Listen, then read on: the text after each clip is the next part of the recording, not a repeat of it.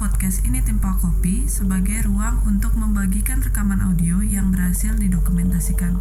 Audio Doc edisi pertama adalah rekaman diskusi yang berlangsung pada hari Selasa 14 Maret 2017 di Bentara Budaya Bali. Diskusi mengambil tema air harmoni bumi dan diri. Selamat mendengarkan.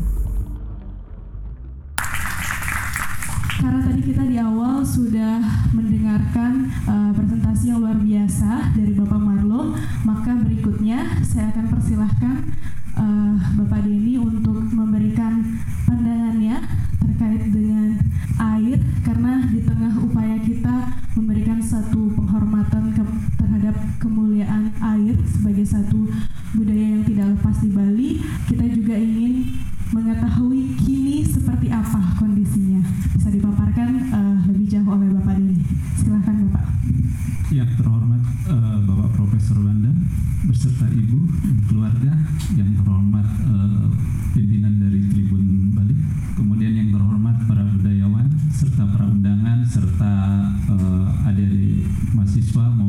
aktivis. Selamat malam semuanya. Uh, pada kesempatan ini uh, juga saya mengucapkan terima kasih kepada panitia kegiatan di sini yang mengundang kami, di mana saya akan mencoba memaparkan tentang uh, bagaimana air. Tadi kita lihat Bapak Marlo mempresentasikan bahwa budaya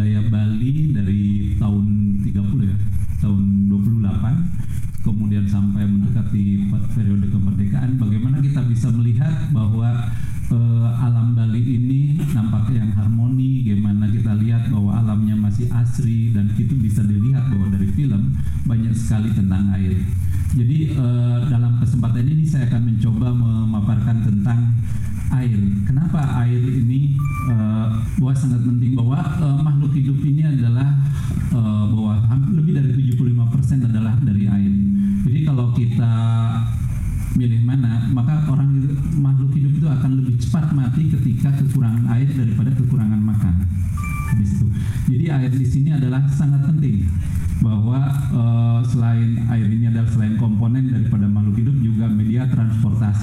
juga di dalam tubuh kita. Air itu adalah sangat penting bahwa kalau kita mengalami dehidrasi, mungkin kita akan lebih cepat juga meninggalkan dunia ini. Nah, kemudian air dan manusia di sini kalau kita lihat bahwa uh, air adalah merupakan komponen kebutuhan dasar ya, komponen sel tubuh juga nutrien, makanya kita minum itu paling nggak minimum uh, kurang lebih dua setengah liter per hari disarankan. Kalau enggak kita akan dehidrasi.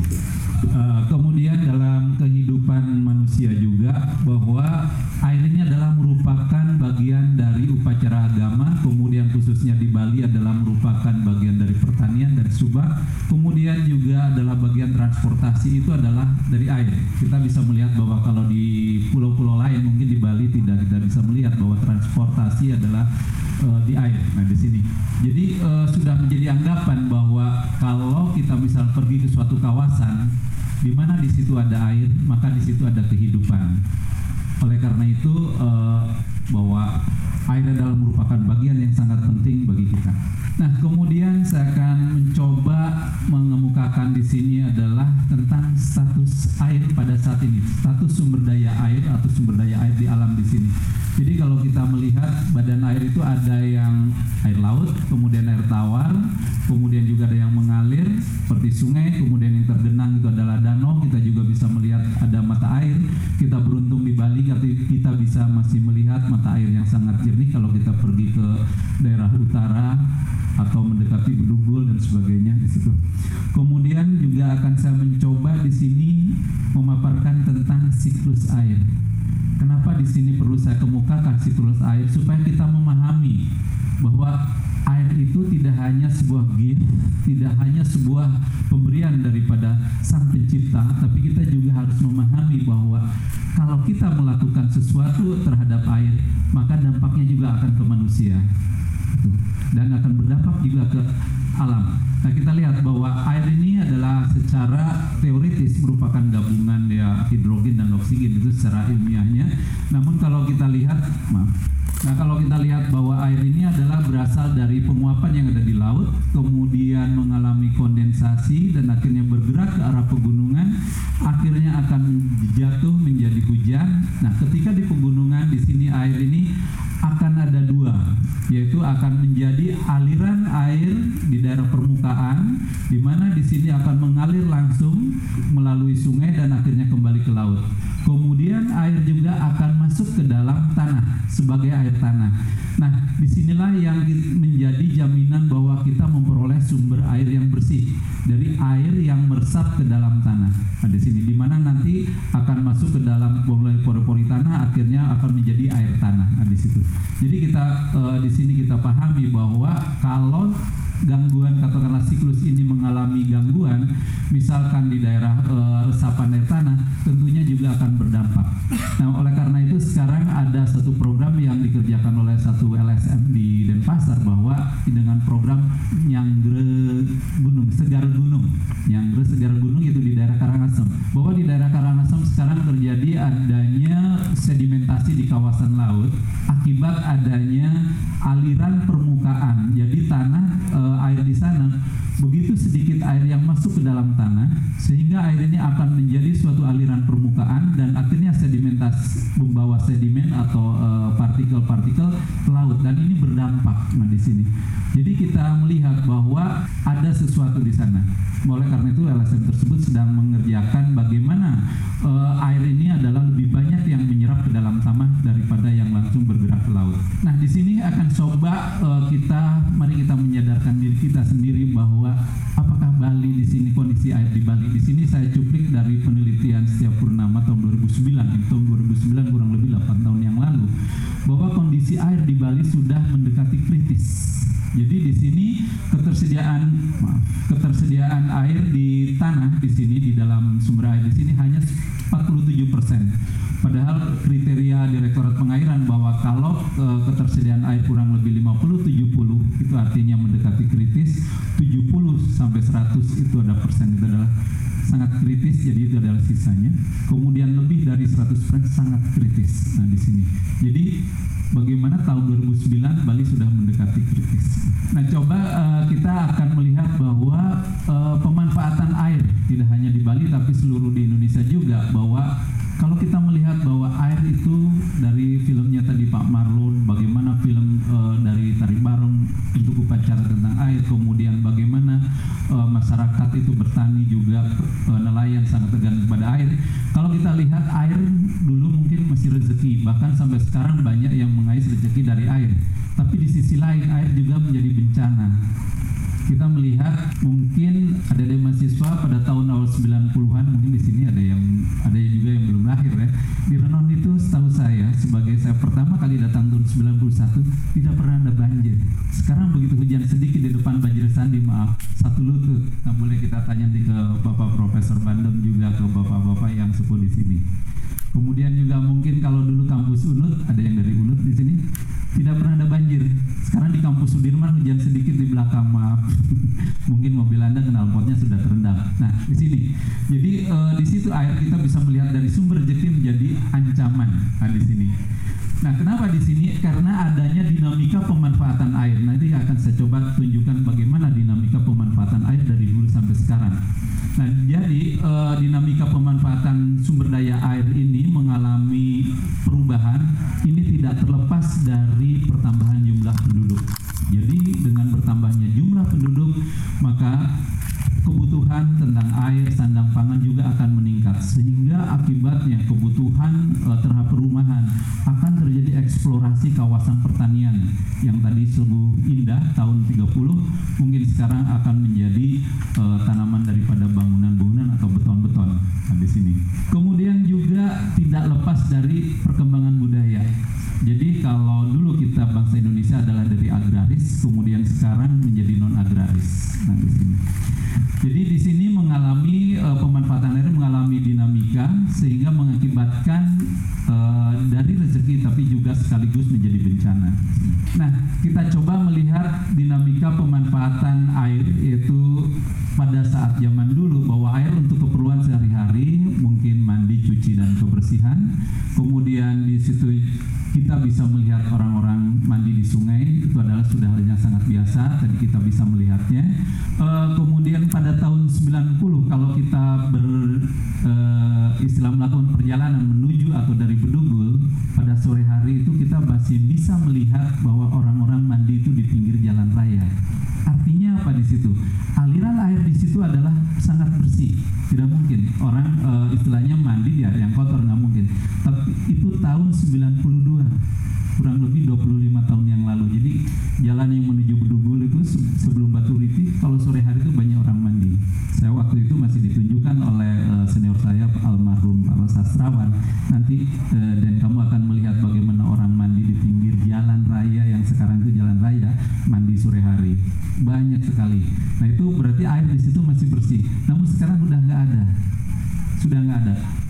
Di situ kemudian juga uh, dari sumur mata air kita masih bisa memanfaatkan bahkan kita bisa meminum langsung air dari mata air. Sekarang mungkin hanya di beberapa zona aja masih bisa. Tapi di pada umumnya udah nggak memungkinkan untuk kita minum secara langsung. Kemudian juga kalau dulu uh, banyak sekali rumah-rumah di sini uh, dari sumur gali di sini layak untuk diminum. Jadi kalau dulu masih banyak rumah yang membuat sumur, sumur gali, nanti akan kita lihat fotonya dan di situ masih layak diminum. Sekarang sudah tidak mungkin lagi karena begitu padat rumah antar rumah bahkan BTN yaitu sangat padatnya sehingga mungkin maaf uh, safety tank antar rumah itu berdekatan mungkin safety tank sebelah tetangganya berdekatan dengan sumur tetangganya sehingga sudah tidak layak lagi untuk dijadikan sebagai sumber air minum kemudian juga kalau dulu air itu adalah kita lihat tadi pertanian perikanan juga transportasi Kemudian zaman dulu juga masih ada manajemen tentang pengairan. Mungkin kalau di Bali itu ada namanya subak. Kalau di daerah Jawa ada yang namanya ulu-ulu.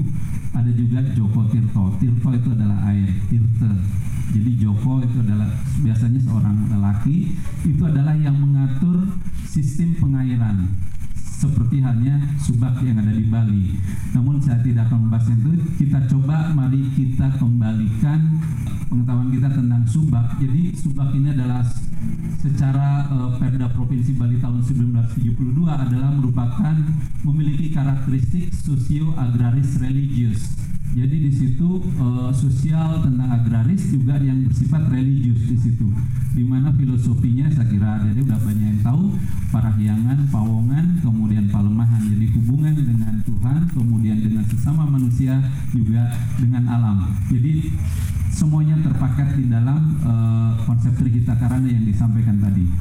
Namun dalam tataran aplikasi filosofi subak mungkin kita sering tidak menyadari betapa subak ini adalah suatu uh, sistem yang sangat baik baik dari segi ilmiah maupun dari segi budaya. Nah, kalau kita lihat bahwa uh, dari segi aplikasi subak di sini adalah merupakan suatu sistem manajemen pengelolaan pembagian air pertanian. Mungkin di Bali kita tidak akan merasa air itu begitu sangat penting.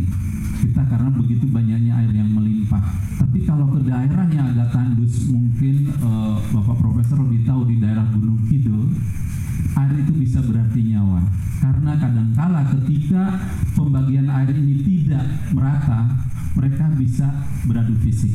Bahkan mereka harus jaga malam hari supaya memperoleh air agar airnya itu sawahnya masuk ke sawah bagiannya. Dan itu tidak jarang menimbulkan suatu kontak fisik. Nah, di sini dengan sebab adanya suatu pengelolaan atau pembagian air begitu bagus. Kemudian subak ini adalah dari segi kebersihan. Ini adalah merupakan manajemen kebersihan sanitasi air. Saya masih ingat pada tahun 93 ada mahasiswi dari Norwegia kalau nggak salah. Beliau sangat uh, mahasiswi ini, mahasiswi S1 sangat tertarik untuk meneliti subak bahwa subak ini berperan untuk menurunkan kandungan bakteri. Nah, karena saya tidak berbackground di bidang mikrobiologi waktu itu, jadi saya tidak tahu. Ternyata subak ini adalah merupakan suatu sistem di mana step by step bisa membersihkan atau meningkatkan kualitas air di situ. Dan mahasiswi itu uh, ingin melihat dari segi kandungan mikrobiologisnya. Jadi bagaimana air yang setelah diatur melalui subak di bagian hilirnya itu akan diteliti kandungan bakterinya. Namun waktu itu uh, saya tidak sampai melihat sampai selesai penelitian itu karena keburu tugas keluar. Kemudian yang berikutnya itu adalah kebersamaan musim tanam padi. Nah, mungkin uh, tanam padi yang bersama mungkin dari kalau para ahli budaya akan sangat tahu. Jadi kalau zaman dulu bahwa tanam padi itu adalah harus bersamaan. Jadi kalau satu tanam padi semuanya harus tanam. Tapi kalau belum yang lain juga tidak akan melakukan tanam padi. Karena apa? Supaya airnya ini adalah sangat terbagi dengan merata. Namun kalau kita lihat eksistensinya eh, sekarang tanam padi ini adalah sangat eh, sporadik ya. Jadi artinya yang satu tanam kemudian yang satu panen, satu tanam satu panen. Kalau kita lihat dari segi ekologis bahwa kenapa hama wereng sekarang begitu eksis di uh, di kawasan persawahan. Karena apa?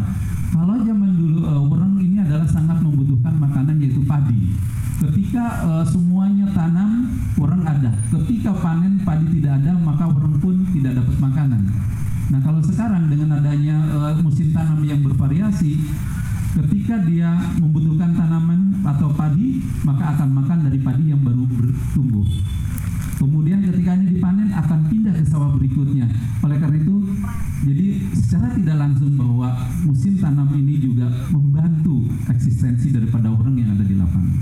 Nah, kemudian akan coba uh, pemanfaatan sumber daya air pada saat ini, yaitu yaitu bahwa saat ini pemanfaatan air sangat dipengaruhi oleh jumlah penduduk yang begitu meningkat, kebutuhan air akan meningkat.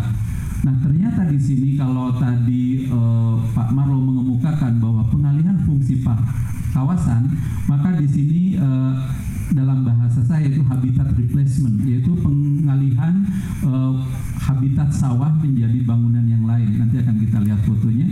Kemudian juga bagaimana perkembangan hotel di kawasan persawahan, apalagi mulai dari uh, kemudian sudah sampaikan dengan uh, tanah lot ini banyak sekali hotel-hotel yang dulunya persawahan sekarang berubah menjadi hotel.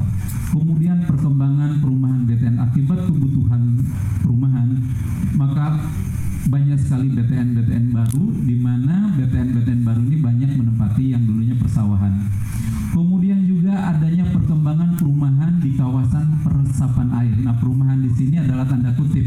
Mungkin kalau lebih kalau boleh saya sebutkan sebagai villa. Nah, di situ. Kemudian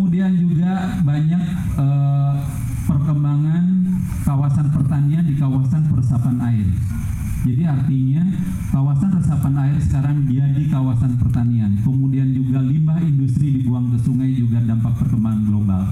Nah, kita lihat di sini. Ini adalah bagaimana pengalihan sawah menjadi bangunan. Nah, di sini saya kurang paham. Ini adalah foto bukan autentik milik saya. Saya ambil dari blog foto tentang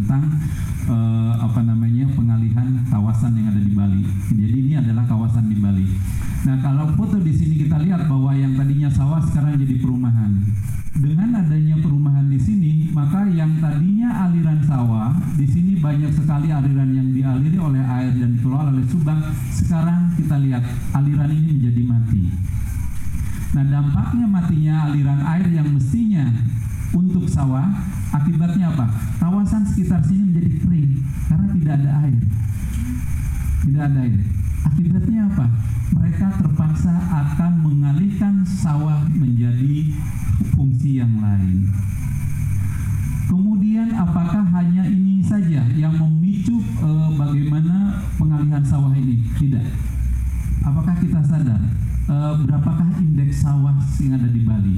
Yang saya maksud indeks sawah itu adalah berapa nilai yang dihasilkan oleh petani dari sawah. Mari kita berhitung matematika ya di sini, walaupun tidak semua dari matematika. Dalam satu hektar bahwa padi ini kurang lebih akan dihasilkan 5.000 kg. Satu hektar itu kurang lebih 100 are. Jadi kalau 5000 dibagi 100 kurang lebih 50. Berarti dalam satu are si petani hanya akan menghasilkan kurang lebih 50 kg padi per are. Ini padi. Harga padi berapa? Itu kurang lebih katakanlah baguskan katakanlah 400 ribu per kuintal. Kalau 50 ribu berapa? mau 50 kilo berarti setengah kuintal. Berarti hanya 200 ribu per are padi umurnya berapa? 3 bulan. Berarti petani hanya akan mendapat pendapatan memperoleh pendapatan 200 ribu per are per 3 bulan. Berarti per bulan hanya kurang lebih 60 ribu rupiah. Ah, sangat minimalis kan? Coba kalau misalkan kawasan tanah e, sawah ini kita kontrakan. Di Bali sudah ada pengalihan fungsi sawah untuk dikontrakan. Sering kita lihat for leasing for leasing di situ. Nah akibatnya apa dari satu are itu adalah bisa mencapai 10 juta. Itu minimal di daerah Kute. 10 juta per tahun berarti kalau per bulannya berapa? 800 ribu. Dia tidak bekerja memperoleh uang 800 ribu per bulan. Bandingkan dengan jadi petani 60 ribu per bulan. Nah itulah yang menjadi salah satu pemicu juga bagaimana masifnya pengubahan fungsi sawah baik itu melalui kontrakan atau dirubah menjadi fungsi ini jadi kalau kita lihat tadi Bapak Marlo mengatakan kalau sawah ini makin hilang tadi apa? Kegiatan apa tadi budaya yang genggong ini akan menghilang karena tidak ada lagi sawah. Nah, oleh karena itu bagi generasi muda mari kita pikirkan bagaimana pengalihan fungsi sawah ini kita tekan. Mungkin uh, banyak sekali ide. Bisa saja menjadi sharing, jadi istilahnya uh, win-win solution. Di situ ada hotel, maka CSR-nya dari hotel bisa diberikan kepada petani supaya petani tetap menanam padi karena si hotel juga memperoleh view dari dari sawah. Nah di situ mungkin perlu dipikirkan lebih lanjut ini hal ini dengan para yang ahlinya. Kemudian kita lihat bahwa dengan berdirinya hotel banyak hotel di Bali, airnya dari mana? Dari PDAM tidak mungkin tercukupi hotel air dari PDAM karena sangat minimum. Oke, mungkin bagi yang mahasiswa yang kos-kosan juga bagaimana kalau pagi air itu sangat minimum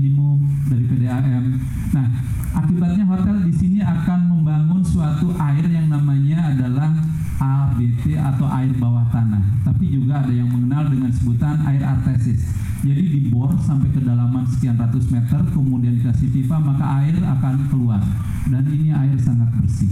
Dan seandainya berapa satu hotel mempunyai dua titik ini, berapa ratus hotel, berarti berapa uh, air bawah tanah di sini yang digali di Bali. Jadi akhirnya akibatnya banyak sekali eksploitasi. Uh, kemudian kita lihat nah ini adalah sumur yang tradisional yang lama.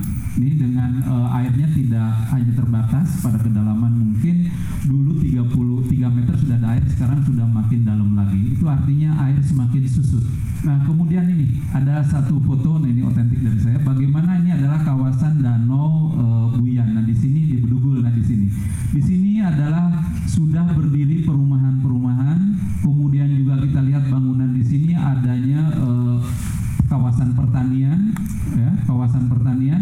dan dampaknya apa?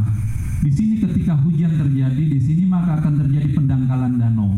Pendangkalan danau di sini Nah, kalau terjadi sampai kawasan pengalihan kawasan di sini, maka dampaknya adalah kita lihat. Kalau di Jakarta mungkin sudah banjir, akibat Bogor sudah dijadikan kawasan villa. Sedangkan kalau di sini kita masih, maaf, untung kita tidak nyampe kebanjiran dari Bedugul, walaupun hanya ada Bedugul kemarin. Tapi kita melihat bahwa eutrofikasi di sini, bahwa eutrofikasi atau pendangkalan Danau Buyan di sini sudah menutup salah satu mata air. Konon bahwa menurut masyarakat setempat Danau Buyan di sini memiliki dua mata air akibat kelengahan masyarakat di sana.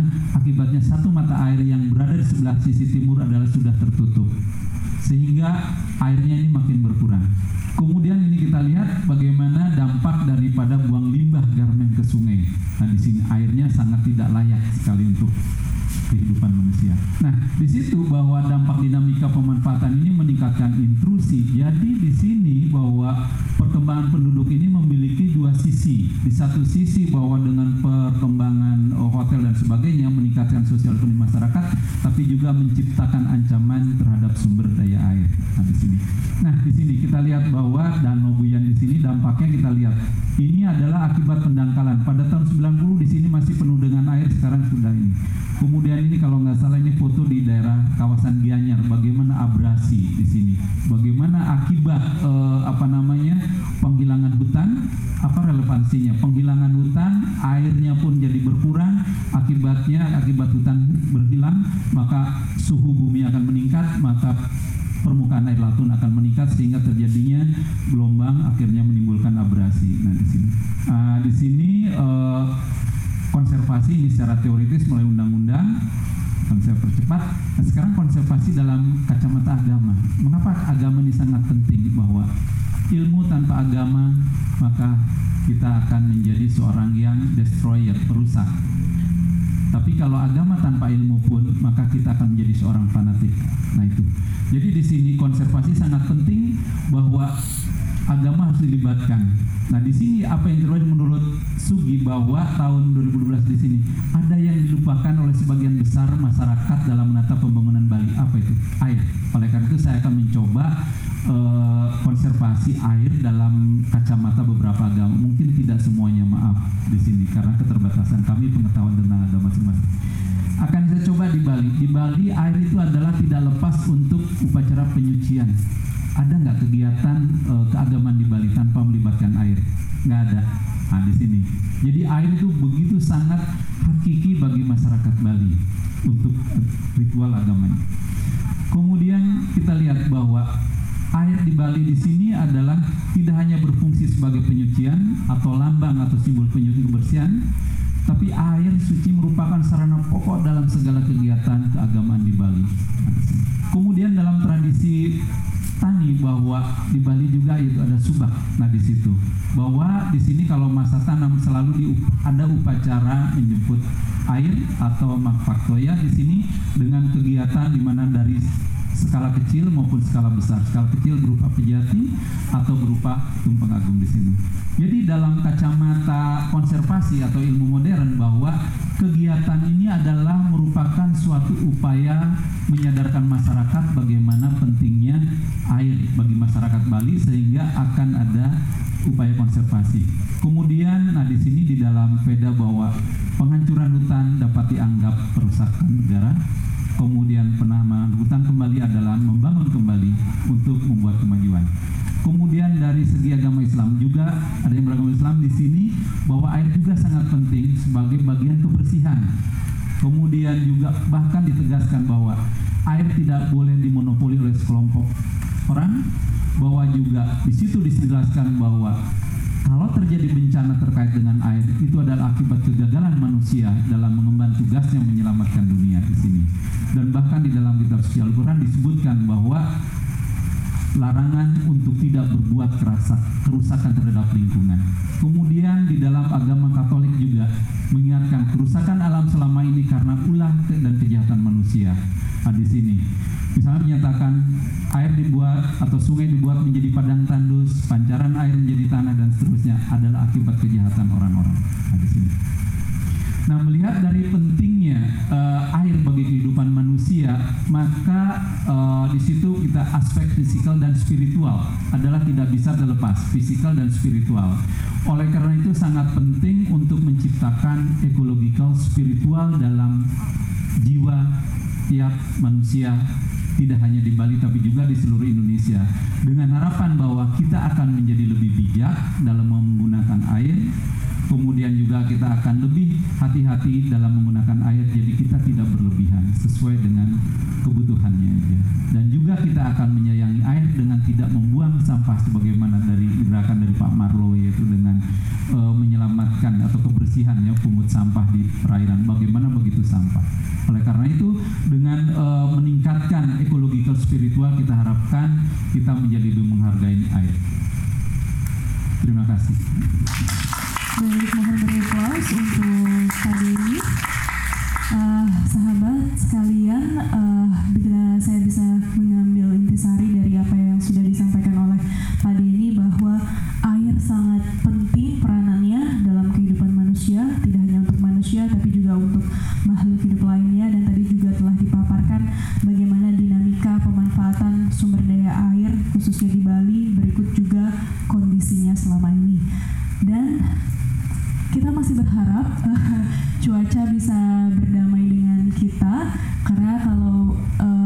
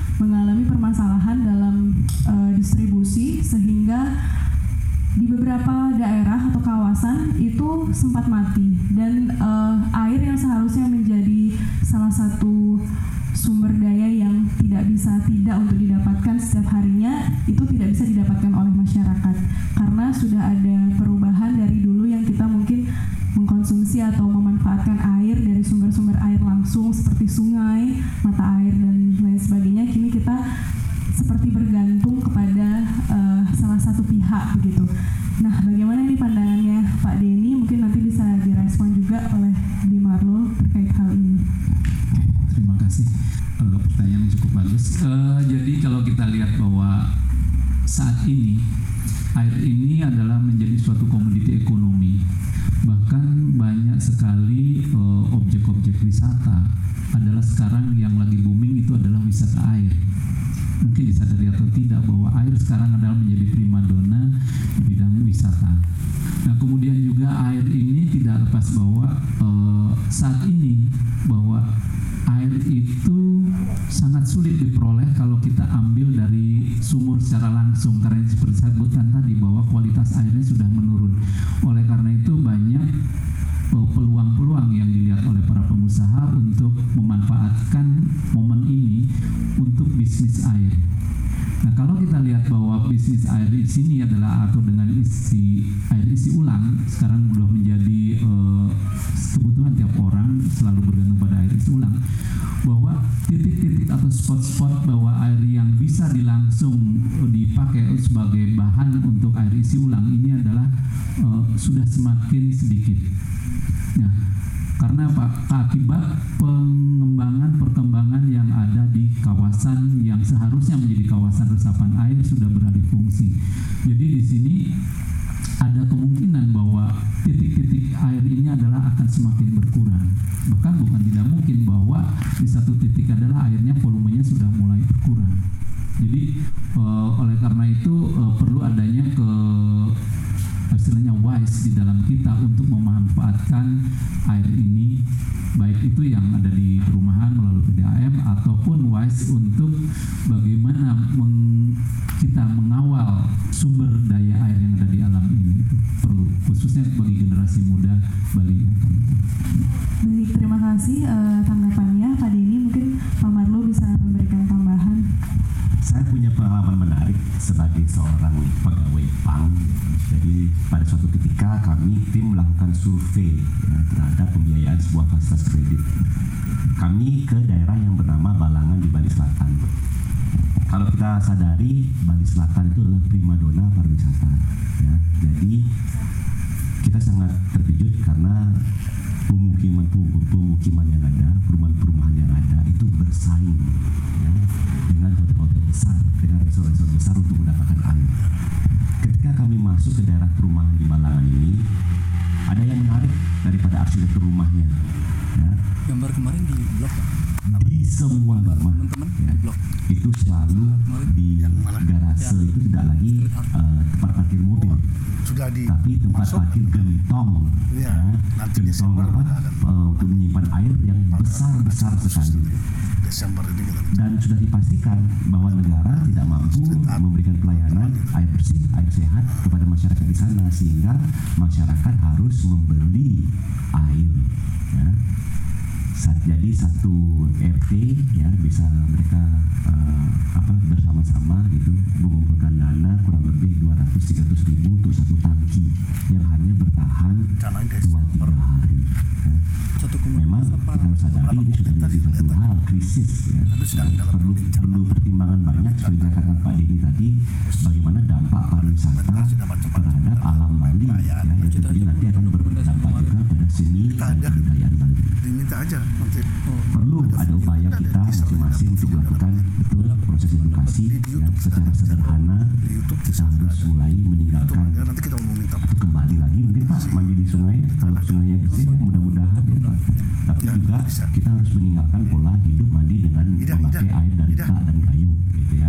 Kita menggunakan uh, kucuran atau pancuran. Jadi lebih hemat air ada di YouTube sudah kedua yang sederhana ya saya sering dengan anak-anak bilang bahwa anak-anak sering bilang komplain saya ya karena dulu kalau saya tuh lagi menggosok gigi tapi air keran itu hidup gitu Oh ya iya iya iya. ya kalau langsung ya apa Oh udah kalau teasernya itu sudah ada kebiasaan-kebiasaan ini bermula dari lingkungan kita sendiri dokumentasi YouTube ada banyak yang kita bisa pelajari tentang bagaimana kita harus memandang jauh ke depan ya Nah, dan kita banyak bisa pelajari juga dari program semacam repatriasi Bali 1998 ya.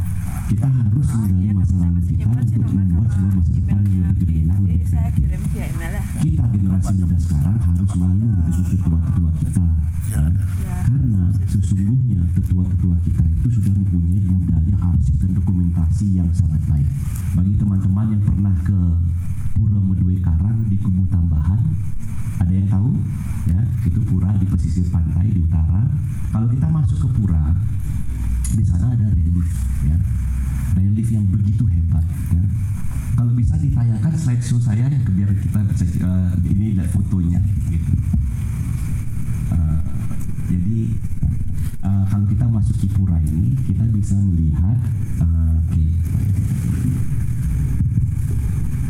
jadi kalau teman-teman mengunjungi Pura Medue Karang ya, anda bisa saksikan relief ya, seorang asing ya mengendarai sepedanya ya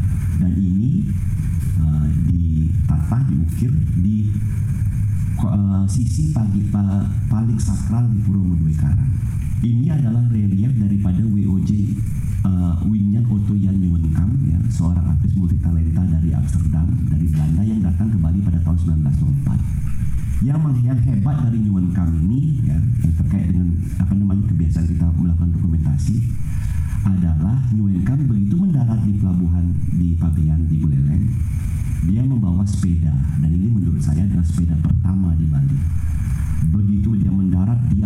naik sepeda ya di Bali Utara. Dia mengagetkan banyak orang ya. Orang Bali kaget takut lihat seseorang putih gitu ya. Eh, seimbang di atas sebuah kendaraan ya.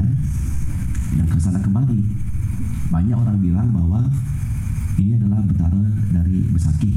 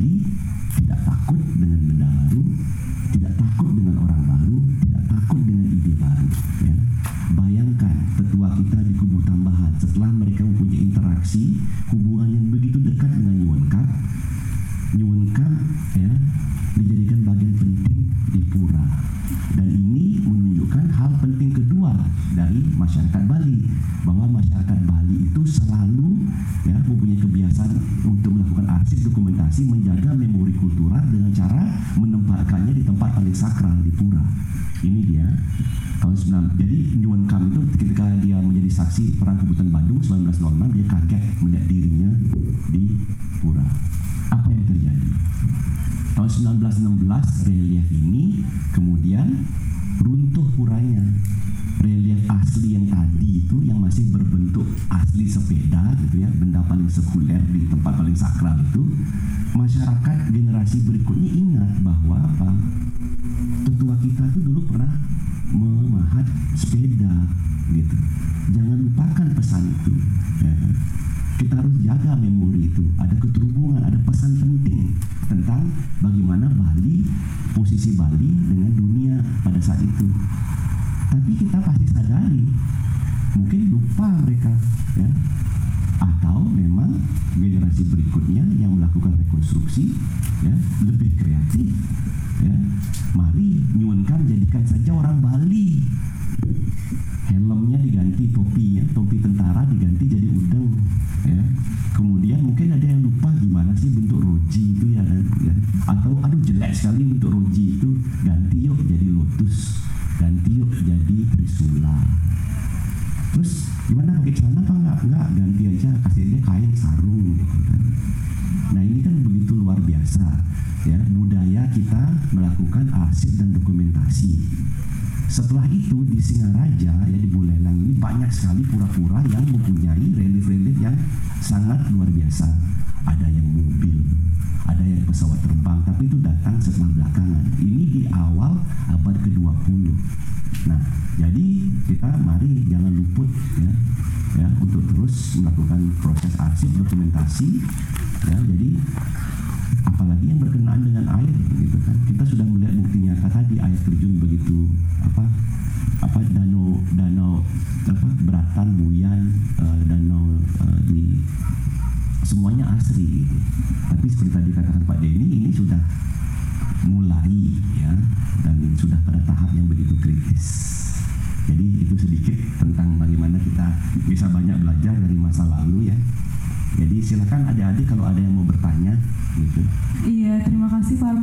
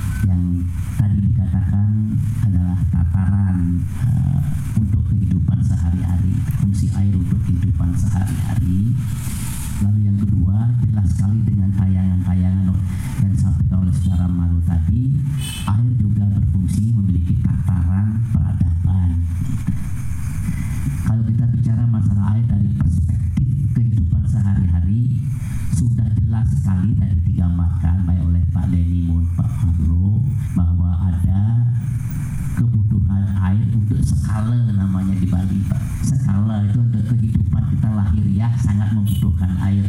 Bahkan tadi sudah dikatakan bahwa soal air sekarang ini sudah makin kritis oleh kita karena kita tidak bisa memelihara, tidak bisa memelihara sumber-sumber air.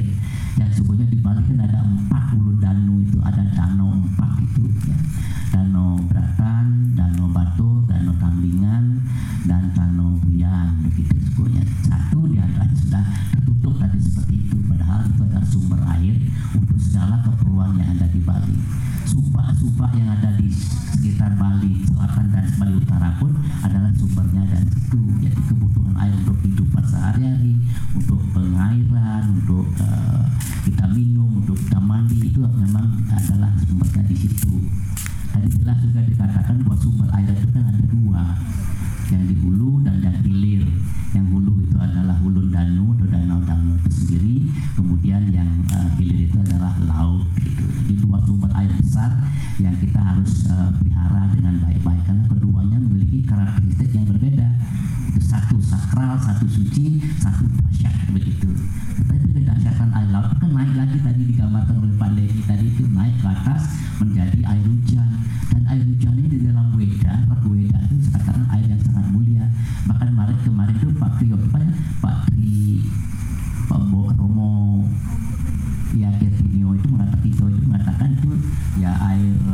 Yeah.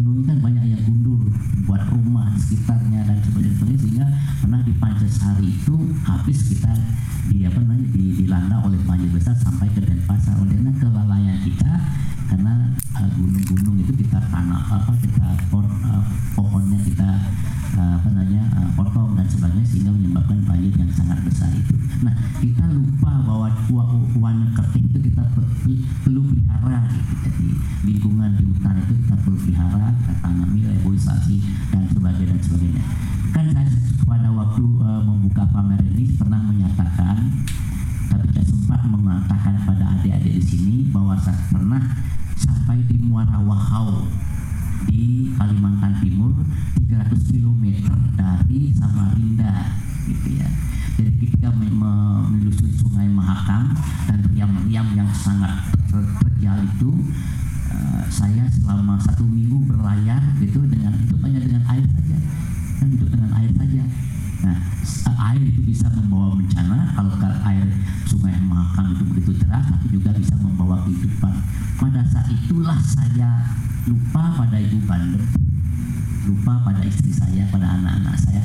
Saya meninggalkan anak tiga orang dan ibu untuk hanya meneliti kebudayaan air yang berada di Sungai Pelen. Itu di Sungai Pelen di Lonoran, Longlees dan sampai Muara Wahau. Begitu pentingnya air juga bagi orang-orang Dayak. Kan saya gambarkan saya masuk ke daratan dilarang dulu masuk ke darat tanpa mereka menyebut saya dengan air dengan menceburkan air dan sebagainya dan sebagainya. Jadi membersihkan upacara melukat gitu. itu di Kalimantan Timur di Muara Wahau tetapi yang saya belum gambarkan kemarin itu tepat pada saat itu saya menyaksikan pemotongan pohon yang besar-besar.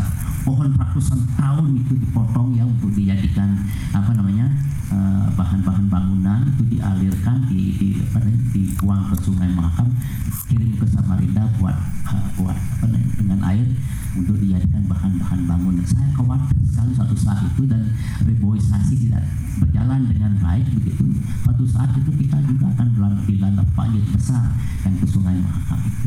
Nah itu kan. Jadi kebutuhan air memang sangat penting sekali peliharalah hutan dengan baik. Ya, peliharalah danau dengan baik. Oleh karena danau itu apa namanya uh, warna itu ya hutan itu meresap seperti air. Danu kerting penting sekali juga itu.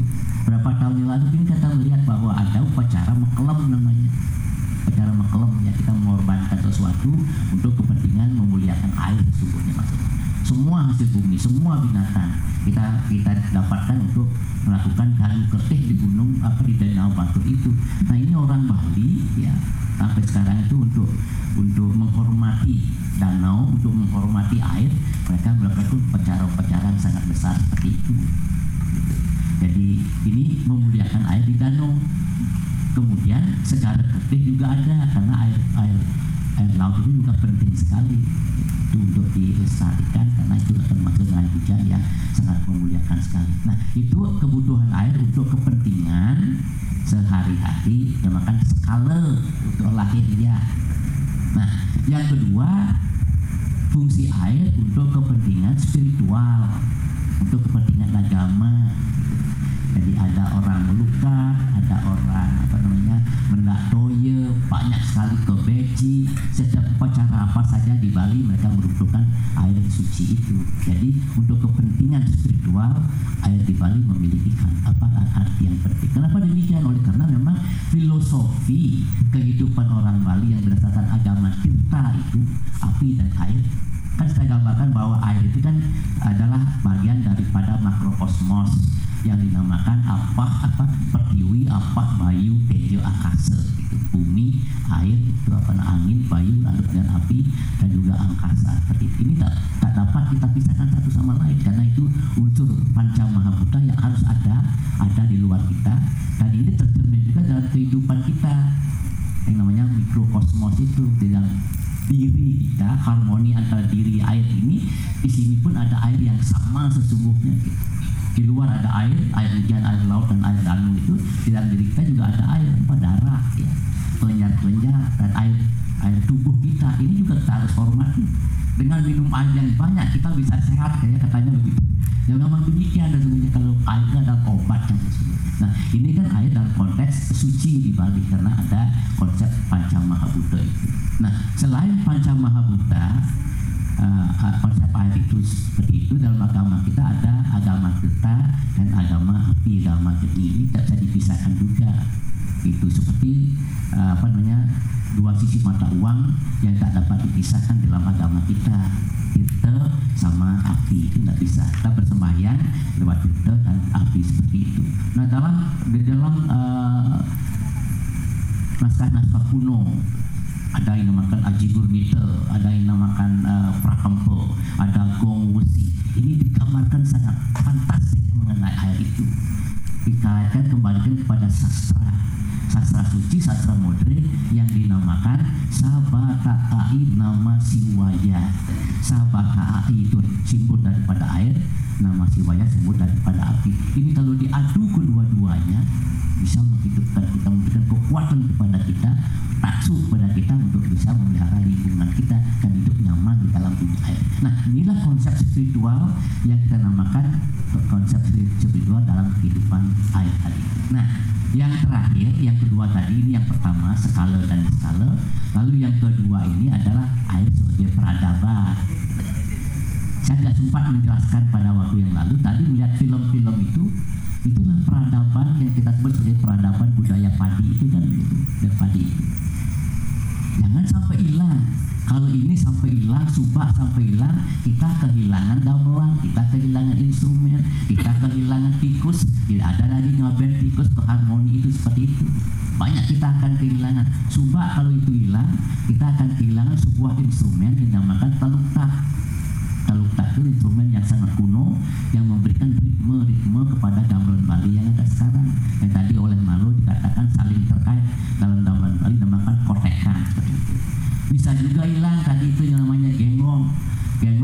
Pelepah anau itu ya. Itu adalah cerminan daripada kehidupan kata apa namanya kata godogan ya itu tidak hanya imitation ya tidak hanya imitasi dari bunyi-bunyi itu tapi yang paling penting orkestrasi musiknya itu sangat mengagumkan gitu. di dunia ini memang seluruhnya memiliki uh, jus up namanya saudara malo ya jus up gitu up yang paling uh, kuat suaranya yang paling dengar adalah di Irian di Papua. Jadi di Papua orang gunakan jus up ini juga dengan suara yang sangat keras sekali. Tapi jus up uh, yang namanya uding di Kalimantan itu yang sangat Kalau ada orang meninggal dunia di sana di di Kalimantan, di Dayak uh, Kenyat namanya dan Dayak Modang juga itu kalau mereka uh, meninggal, mereka selalu memainkan uding ini untuk mengiringi orang menangis seperti itu. banyak fungsi seperti itu. Nah, genggong ini juga jangan sampai juga tidak ada lagi kalau uh, suba kalau uh, agraria pertanian hilang, ya dikatakan kehilangan banyak sekali hal-hal yang yang menjadi dasar daripada kehidupan budaya kita. Ya. Kita lagi kembali kepada kesucian, berbagai bentuk suci, uh, banten, ya berbagai bentuk banten suci, namanya syarat gitu akan tidak ada lagi karena itu bagian daripada kehidupan agraria yang bisa memberikan kenyamanan hidup kita melalui padi dan beras itu ini gitu. Nah, jadi kalau ini dicitrakan gitu ya, kita belum bercerita tentang berbagai citra yang menggambarkan air kemarin saya sempat katakan ada citra yang dinamakan Bima mencari peta Amandalu lalu ada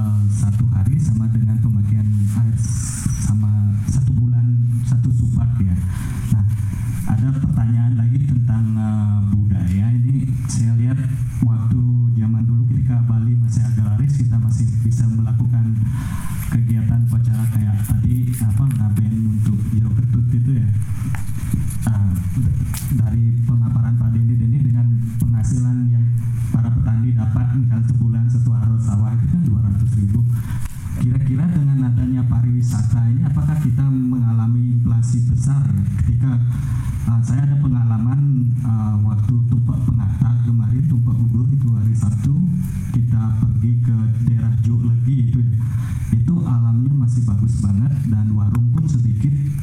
Saya mampir ke teman saya di Joglegi itu kita diajak ngopi pas di di apa kayak ada lereng di sana kita bisa lihat laut perbukitan di sana. Nah ketika saya di sana duduk dan pas waktu itu ada orang upacara tumpah pengatakan sederhana sekali dia menghormati alam dengan ngasih sebuah sesaji kasih daun-daun bambu untuk berdoa. Nah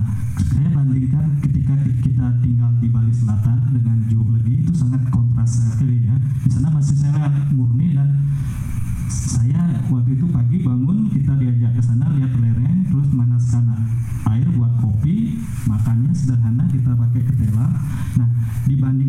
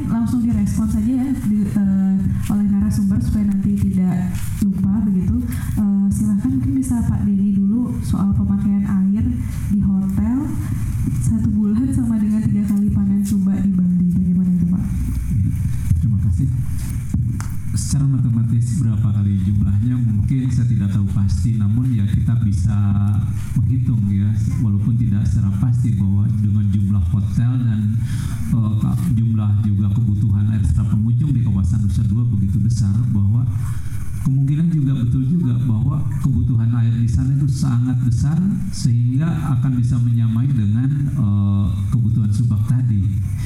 Kemudian kalau eh, kebutuhan air untuk golf, eh, golf itu adalah air itu dibutuhkan untuk menyiram eh, rumput. Nah di situ dari informasi yang saya peroleh eh, air itu adalah yang untuk golf itu adalah hasil recycle buangan dari hotel. Jadi kalau di Nusa Dua itu kan eh, air yang dibuang oleh hotel akhirnya dikoleksi di lagun oleh BPDC kemudian eh, dibersihkan kembali atau dipurified atau dimurnikan walaupun tidak bisa jadi menjadi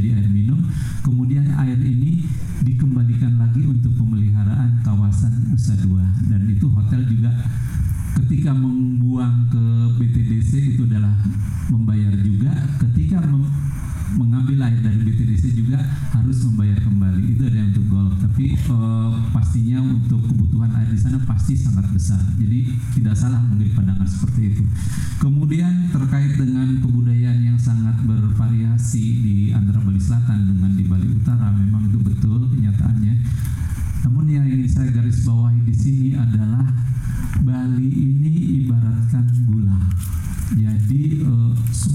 akan datang. Dalam hal ini semut mungkin saya ke arah investor. Bali ini adalah sebagai gula. Jadi saat ini mungkin kita masih bisa melihat kawasan di utara atau bahkan di barat ini belum begitu masifnya bagaimana perkembangan pariwisata di sekitar Kuta dan sekitarnya. Namun perlu kita sadari bahwa pelan ataupun lambat ataupun cepat suatu saat itu akan mencapai ke sana. Nah di situ itu yang perlu kita eh, perhatikan saat ini. Jangan sampai eh, istilahnya ada satu negara di mana dulu adalah daerah kawasannya sangat bagus pariwisata ketika pariwisatanya overeksploitasi akhirnya ditinggalkan Itu yang perlu kita perhatikan saat ini. Kemudian bagaimana cara mengatasinya yaitu mungkin oh, harus membutuhkan suatu istilahnya kesepakatan bersama atau suatu konsorsium tidak hanya ahli sosial maupun budaya tapi juga ahli budaya ahli ekonomi harus bicara bagaimana caranya misalkan adanya sharing eh, yang antara di selatan dengan penuh dolar penuh uang sedang di utara adalah dengan memiliki potensi sumber daya alam itu mungkin bagaimana supaya secara win-win solution supaya bagaimana masyarakat di Bali Utara ini alamnya adalah tidak berubah tapi dia juga memperoleh eh, istilahnya eh, subsidi atau dari daerah selatan. Nah, orang selatan juga memperoleh subsidi dari utara dalam bentuk apa? Dalam bentuk alam. Dan jadi itu adalah perlu sharing. Namun itu adalah membutuhkan seluruh komponen para ahli budayawan, juga eh, para ahli budaya, kemudian juga ahli ekonomi, politik dan sebagainya. Itu perlu duduk bersama. Perlukan bahwa adanya win-win solution selatan membantu masyarakat di utara supaya masyarakatnya tidak mengubah kawasannya menjadi kawasan pariwisata, tapi di utara juga menyediakan yaitu berbentuk view atau kawasan untuk bagi orang-orang dari selatan. Saya kira. Terima kasih. Eh, kira-kira bisa diterima Bli Mali mau ditambahkan oleh eh, Pak Marlu Uh, nggih, saya tambahkan sedikit ya. Begitu komprehensif Pak Dini menjelaskan. Tapi teman-teman saya yang budiman, memang kita hidup pada sebuah era di mana begitu banyak angka-angka yang menyeramkan Bali bagi Bali. ya. Tadi Pak Dini sudah menyatakan bahwa dari dua mata air satu sudah tersumbat. Ya.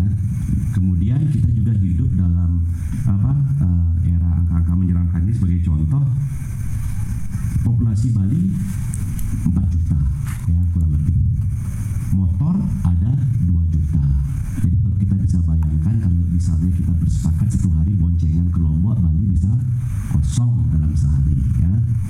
Kemudian mobil ada 350 ribu mobil ya kalau kita tuh deret ya dari sini sampai Monas yang mobil pertama baru sampai Monas, yang belakang terakhir masih di sini. Kalau kita pikir rata-rata mobil 3 meter, jadi bisa panjangnya 1000 km. Kemudian kita juga apa namanya tidak pernah tahu ya eh, suara macan Bali ya karena apa sudah punah ya. Nyuwun Kam pernah menggambar menginterpretasi tentang macan Bali ya. Jadi itu salah satu interpretasi beliau terhadap kisah-kisah yang ada di Bali Utara tentang kehadiran macan Bali. Kemudian kita juga hidup dalam era penuh pertentangan antara ekoturisme atau juga tidak melawan apa uh, ekoturism ya. Jadi kita kita hanya selalu memandang ini sebagai satu hal marketing gimmick ya itu kehilangan gambar besar. We are losing the bigger picture. Kita makin lupa tentang identitas jati diri kita sebagai manusia Bali ya sebagai manusia Indonesia ya karena kita terlalu larut dalam euforia perkembangan zaman ya. Tentu tadi teknologi sudah mulai membantu ya ada banyak eh, apa namanya hotel yang memanfaatkan eh, air laut ada yang menyari air laut sehingga juga bisa dipakai untuk kepentingan-kepentingan hotel energi surya ya Sudah- kita sudah mulai harus mengarah ke sana kan gitu. Kenapa saya tertarik dengan program repatriasi ini? Memang orang bank selalu senang dengan kata kan ada repatriasi dalam luar negeri ya pengampunan pajak itu juga ya. Tapi repatriasi artefak-artefak ini membuat kita makin lekat ya dengan kesejarahan dan identitas kita ya. Jadi ini menjadikan sebuah cerminan, sebuah refleksi bagaimana kita harus belajar dan menghentikan our evil ways ya, berhenti dengan cara-cara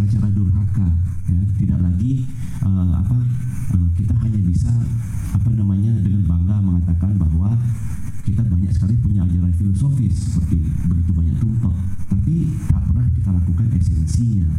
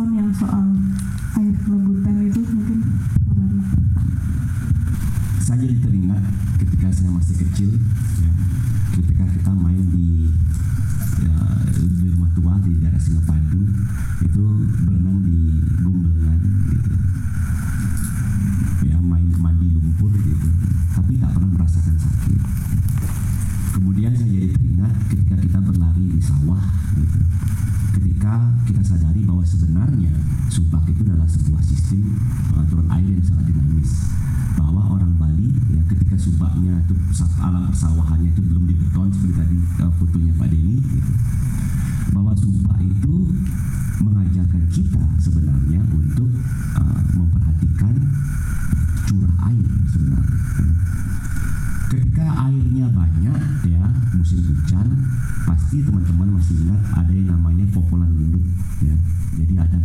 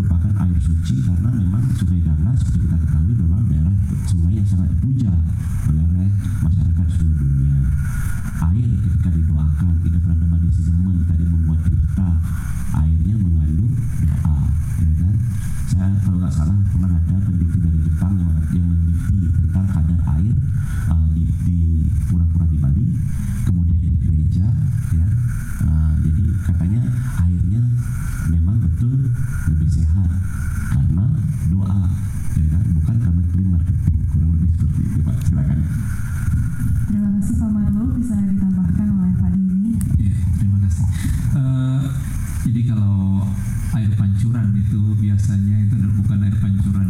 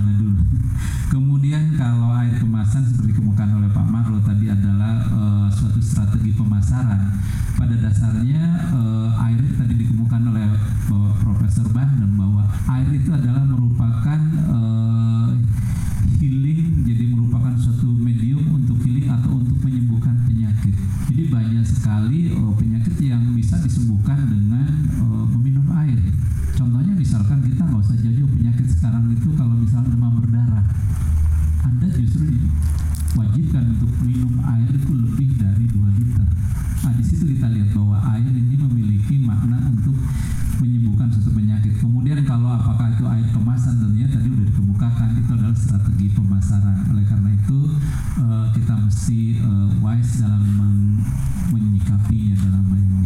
Terima kasih, mohon beri untuk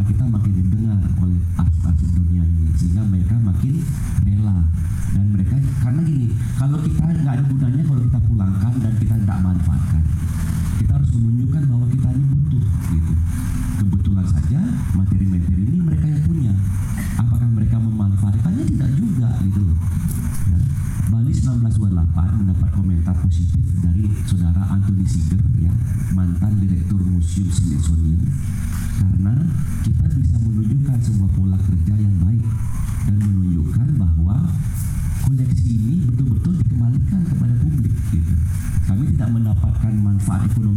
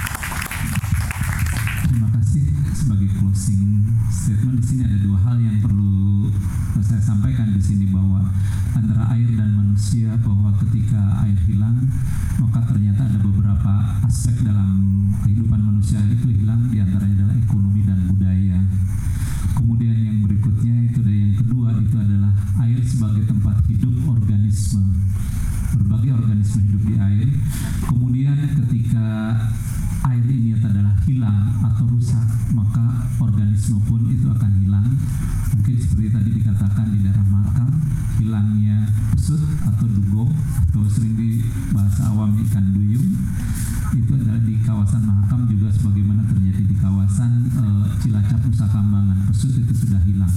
Kemudian juga kita bisa melihat bagaimana eh, ketika kawasan perairan ini ada semakin menyempit, maka kawasan hidup untuk penyu karena penyu itu akan kembali ke tempat di mana dia menetas, ditetaskan dulu dan sekarang jangan kaget kalau ada penyu nyelonong ke hotel karena dulu hotel itu adalah bekas kawasan perairan. Nah di situ itu bagaimana kita melihat bahwa ketika badan airnya ini adalah hilang atau rusak, maka organisme pun atau biodiversitas atau keanekaragaman hayati di sini juga akan tertekan. Jadi dalam hal ini eh, ke depannya kita harus men- mengharmonisasikan dalam tubuh kita atau dalam diri kita bahwa atau saya katakan tadi spiritual ekologi bahwa kita harus memberikan perlakuan kepada alam dalam hal ini bumi secara positif maka kita, akhirnya juga artinya kita akan memberikan perlakuan eh, secara positif terhadap eh, sumber daya air. Maka nanti alam pun akan memperlakukan kita pun secara positif. Begitu juga sebaliknya. Ketika kita memperlakukan eh, secara kurang bagus atau kurang wise terhadap alam maupun air maka akan kembali juga efek negatifnya kepada kita. Jadi di masa datang mari kita save atau badan air ini dan, kita gunakan air ini secara wise untuk next generation gitu. terima kasih Baik, mohon beri untuk kita semua. Eh, Bapak Ibu dan para sahabat untuk mengakhiri dialog atau timbang pandang balik Tempo dulu seri 16 ini saya ingin meminjam tadi kesimpulan atau istilah yang sudah disampaikan oleh Profesor Dr. Imade Bandem bahwa air ini sesungguhnya memiliki tataran yang sangat penting dalam kehidupan manusia tidak hanya sebagai fungsional untuk kehidupan sehari-hari tapi juga merupakan satu cerminan peradaban jadi baik sekali bila memori kultural masyarakat Bali tentang air itu jangan sampai kita lupakan. Demikianlah uh, Bali Tempo dulu seri 16 kali ini. Untuk berikutnya saya persilahkan kepada MC.